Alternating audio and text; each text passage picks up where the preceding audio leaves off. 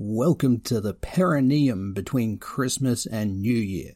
That gloaming where people tend to sleep off their gluttony of the holiday period and enjoy a well earned break from reality. But for me, is, ironically, the busiest time of the year. If you were someone who didn't indulge over the Christmas period, then I wholeheartedly salute you and your iron will, and I would like to take this opportunity to remind you that when you conquer the world, I will be useful in rounding up others to toil in your underground willpower mines. Well, this reporter was possibly a little hasty earlier. Would like to reaffirm his allegiance to this country and its human president. But, if you're like most of us, perhaps you had a bit too much to eat at Christmas time, and that's fine. That's better than fine. That's what life is all about. Even the Buddha said, moderation in all things, even moderation. And you can't argue with the Buddha. Presents are material goods, and attachment to material goods kills the soul. I'm not going to jail again. But just in case you were feeling a little bit guilty about your Christmas gluttony, even though you shouldn't, just in case you are, this is a little show about one of the weirdest people in history. Tarrare, the man who ate everything. This is going to be a bit of a blitz show. I know people in the northern hemisphere are going through one of their worst winters ever, and it sucks to be you guys, but in Sydney, we just hit the height of summer and it is hot. Real hot. I'm not complaining about that. I love the heat like a baby spider, but something you might not immediately think of is that I can't have any kind of fan running when I record this show, because then all you would hear is a fan. So for the entire time of recording, I'll just be raw dogging summer, and I tend to get a bit performative when I do these things, so it works up quite the sweat. Which means that I'll try and crank out this show as quickly as possible before I start getting heat stroke. It wouldn't be the first time. I think it was the Hitler show that I started getting lightheaded recording. Anyway, this is eating into valuable time for this show about eating, so let's kick on. Here is the utterly fascinating tale of Tarrare. And another quick aside before we begin. I honestly did not know that Simon Whistler just recently put out a video on this very topic, and I just found out, and now I have the shits because I'm the one who's going to look derivative in this situation. I try to steer away from topics that you can find elsewhere and do my own thing, but Whistler has about 900 different channels and I just can't keep track of all of them. So anyway, we're all going to have to pretend that I got to market first. Sweet.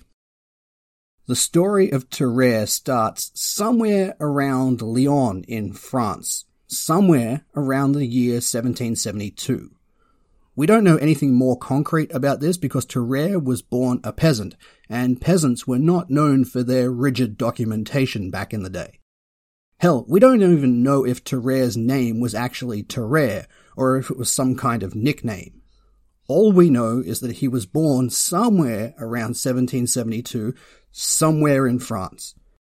And Tarrare was most likely a nickname and not his actual name, since there was a popular phrase amongst French soldiers at the time that went bonbon Tarrare, which was used to describe cannon fire and may have been a reference to the person Tarrare's famously profound flatulence.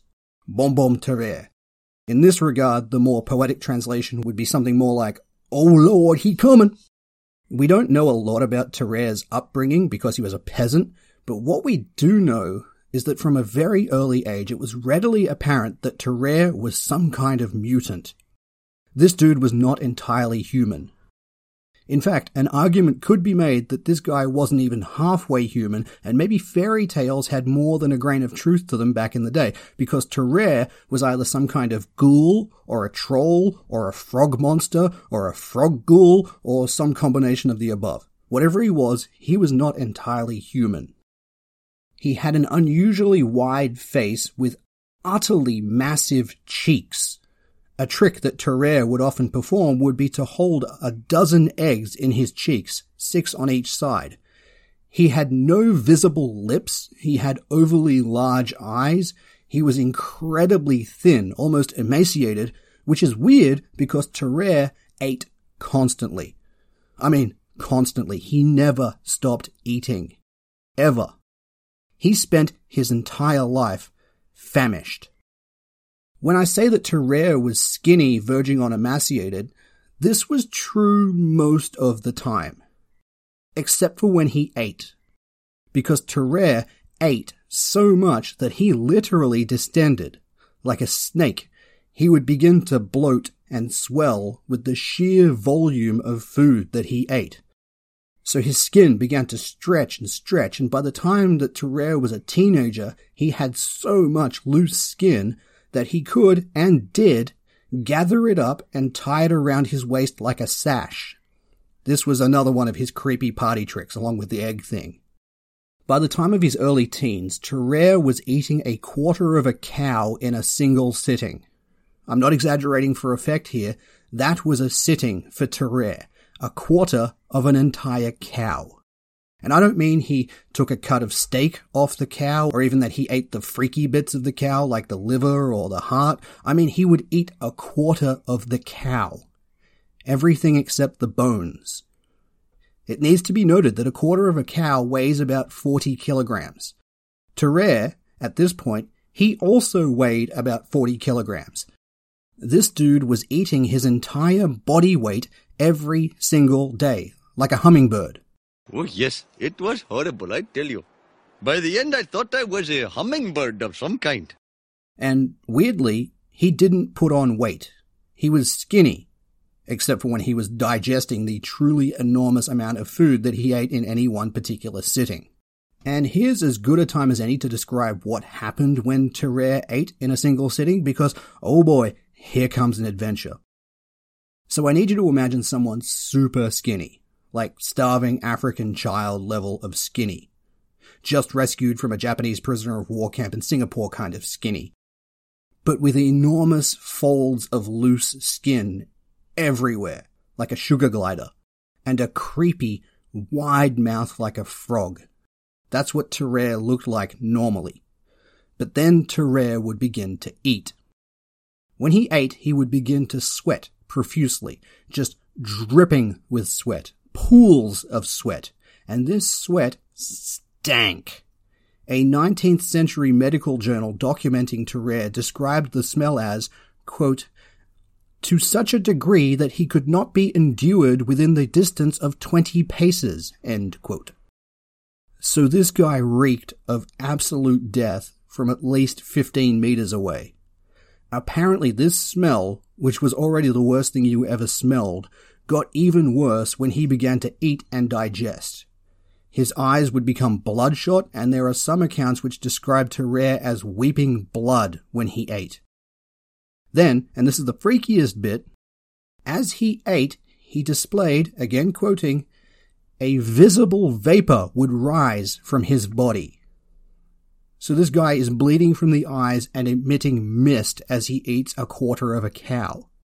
As you might expect, Tarrare suffered from chronic diarrhea, which, again quoting the same medical report, quote, was fetid beyond conception. And I think we should meditate on that quote for a little bit. Fetid beyond conception. Because as human beings, we can conceive of quite a bit. We're an imaginative and creative species. We can conceptualize all manner of fecundity. And apparently, what this dude shat out was beyond even that, kind of like staring into the deadlights of Mr. Pennywise. To reiterate, Tarrare stank even by the standards of an 18th century peasant. So little teenage Tarrare is eating his own body weight every day and spraying gallon upon gallon of fetid diarrhea through the French countryside roughly every six hours. So his parents kicked him out of the house before he turned 16. And I usually side with the child in these cases and say something like, oh, how dare the parents, and then express my umbrage. But I think this is one of those rare cases in history where they were well within their rights to do this when you're a 17th century poor peasant and your child is eating enough for 10 men every day, that's a fair enough call. So what is a French peasant kicked out of home due to his freakish nature? What is a French peasant to do in this day and age? Well, everyone who said join a traveling freak show, give yourself a pat on the back. Tarrare's shtick was that he was a true geek, as in a person who would eat absolutely anything and everything. And oh boy, did this dude eat anything. He made his money by standing on a soapbox and eating whatever the crowd threw at him. Rotten food, offal, loose change, cutlery, stones, bricks. In one instance, he even ate a live eel without even chewing it, just gulping down random items one after the other until he began to bloat and swell and he looked exactly like a frog. Oh, and quick side note, have you guys ever seen the skeleton of an eel? It's like a snake made of knives. Eating an entire eel whole cannot have been a pleasant experience. You can't consume an eel without chewing it without some sort of knives digging into your stomach. It has to be unpleasant. But that's what he did. He ate an entire live eel, along with everything else. We have a myth here in Australia about the great frog Tiddalik, which is a reference that fits perfectly if you get it, and it is most unfortunate if you don't, because this dude was a real life Tiddalik the Frog. He actually existed. And that's how he made his money. The dude would just stand on a soapbox with a hat out the front of him like a street busker, just eating whatever people threw at him. And of course, the crowd that gathered would then clear out before the literal tsunami of shit that followed every performance, which, once again, stank even by 17th century standards. Except in one instance when the shitstorm didn't arrive on schedule.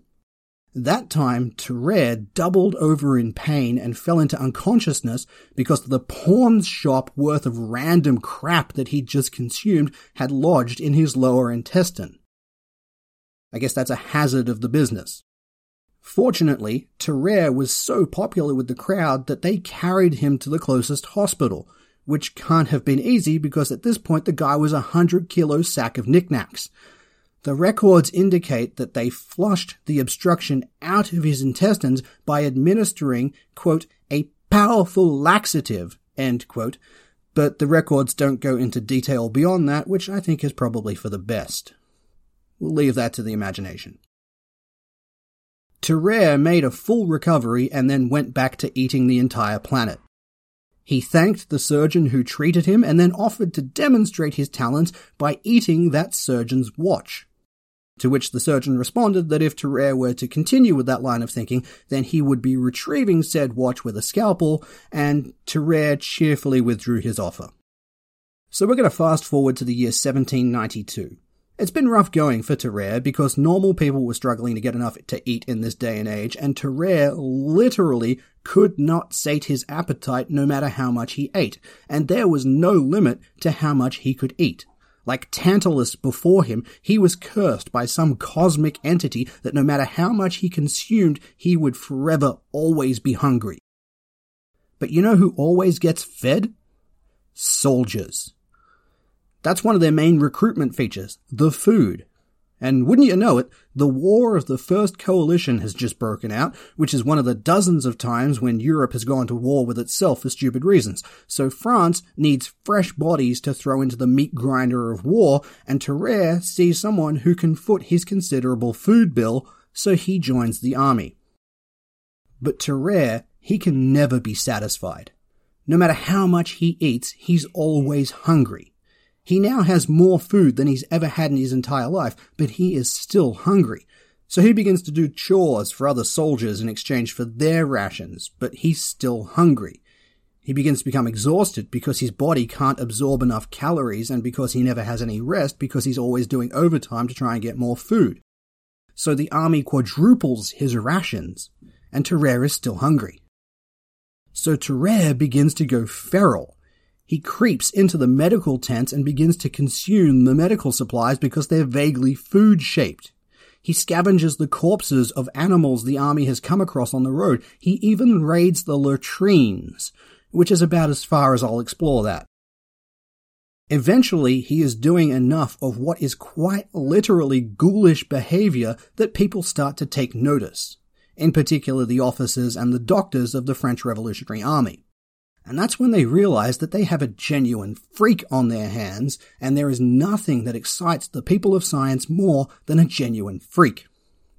In particular, one Dr. Courville of the 9th Hussar Regiment and Dr. Pierre Francois Percy, the Surgeon in Chief of the Army, decide to fuck around and find out in regards to this eating machine that they've just discovered.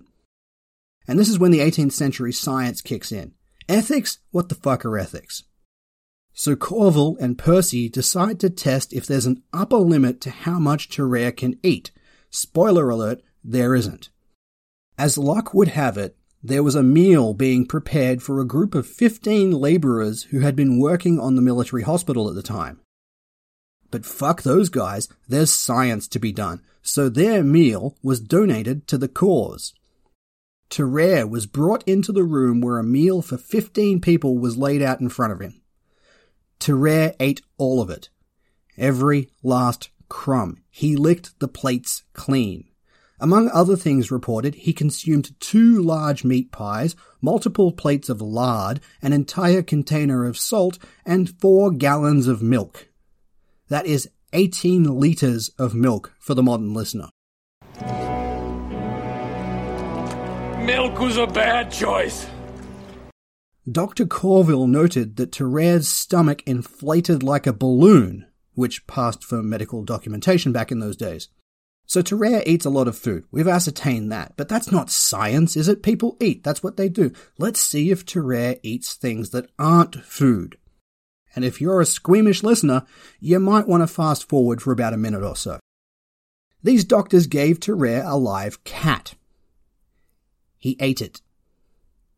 He tore out its throat, drained it of all of its blood, drank that blood, and then ate the entire cat everything except for the bones. He would later vomit up the skin and fur, but the rest of the cat he ate. Now what follows is a menagerie of animals to see where Tarrare draws the line. Spoiler alert again, he doesn't.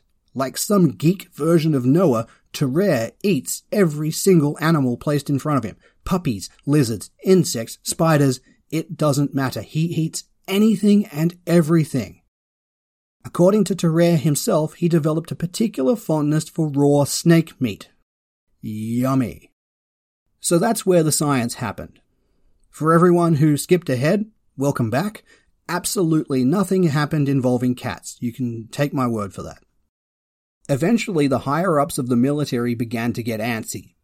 They were giving one of their soldiers four times the rations of everyone else, and all he did was eat and shit all day, which is all well and good for science, but it's not exactly winning the war for us, is it? And it's at this point that Dr. Courville suggests that Tarrare's unique abilities might be repurposed for the military. Specifically, that Tarrare might be used as a courier of top secret documents. So Dr. Courville, in conjunction with General Alexander de Beauharnais, put a document inside a lockbox. And then they said to Tarrare, hey, if you eat this box for us, we'll give you 14 kilograms of raw bull lungs to eat. How does that sound? Tarrare ate the box, and two days later it was fished out of his excrement with the documents perfectly intact. And Tarrare was dutifully rewarded with his wheelbarrow full of random cow parts to eat, and wolf it down he did. And that's the story of how Tarrare became an official spy of the Army of the Rhine. Now, Tarrare had just proven his ability to act as the world's most foul smelling sentient envelope, but French High Command were not sure of his mental faculties. And that's a fair call, because while Tarrare never in his life showed any signs of mental illness per se, these people had just seen him wolf down 14 kilograms of raw bull lungs. You're gonna question someone's sanity. General de Beauharnais didn't doubt Tarrare's ability to consume and then later shit out an intact communique, but he did strongly doubt whether this foul-smelling, illiterate peasant hobgoblin was capable of adequate spycraft. So on his first mission, it wasn't really a mission, but more of a proof of concept.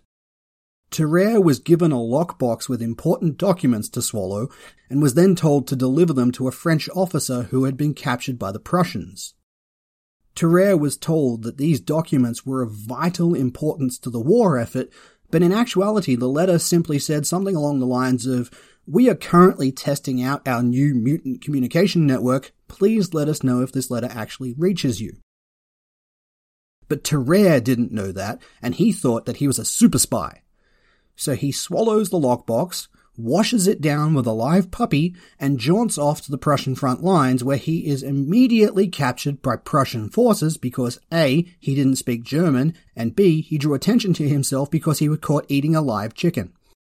Tarrare was suspected of being a spy, which was a fair call because he was in fact a spy, and he was strip searched for documents. And I know war is hell, but spare a moment for the poor Prussian soldier who had to get close to that smell.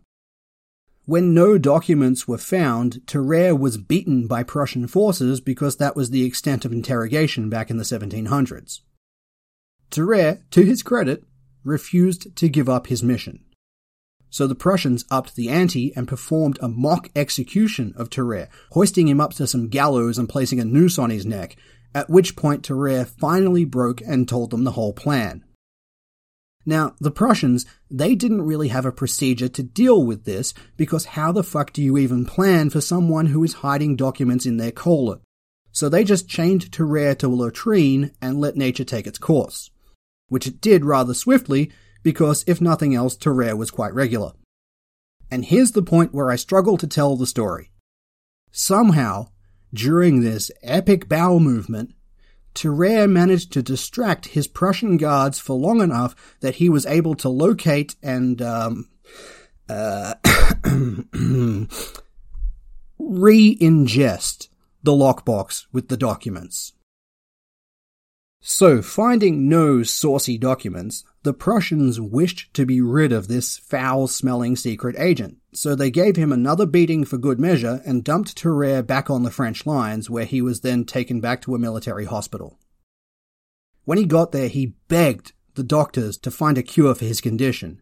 And to their credit, Dr. Percy did try to help him, but this was the late 1700s, so most medicine boiled down to different variations of opium and nothing was really accomplished. Opium famously backs you up.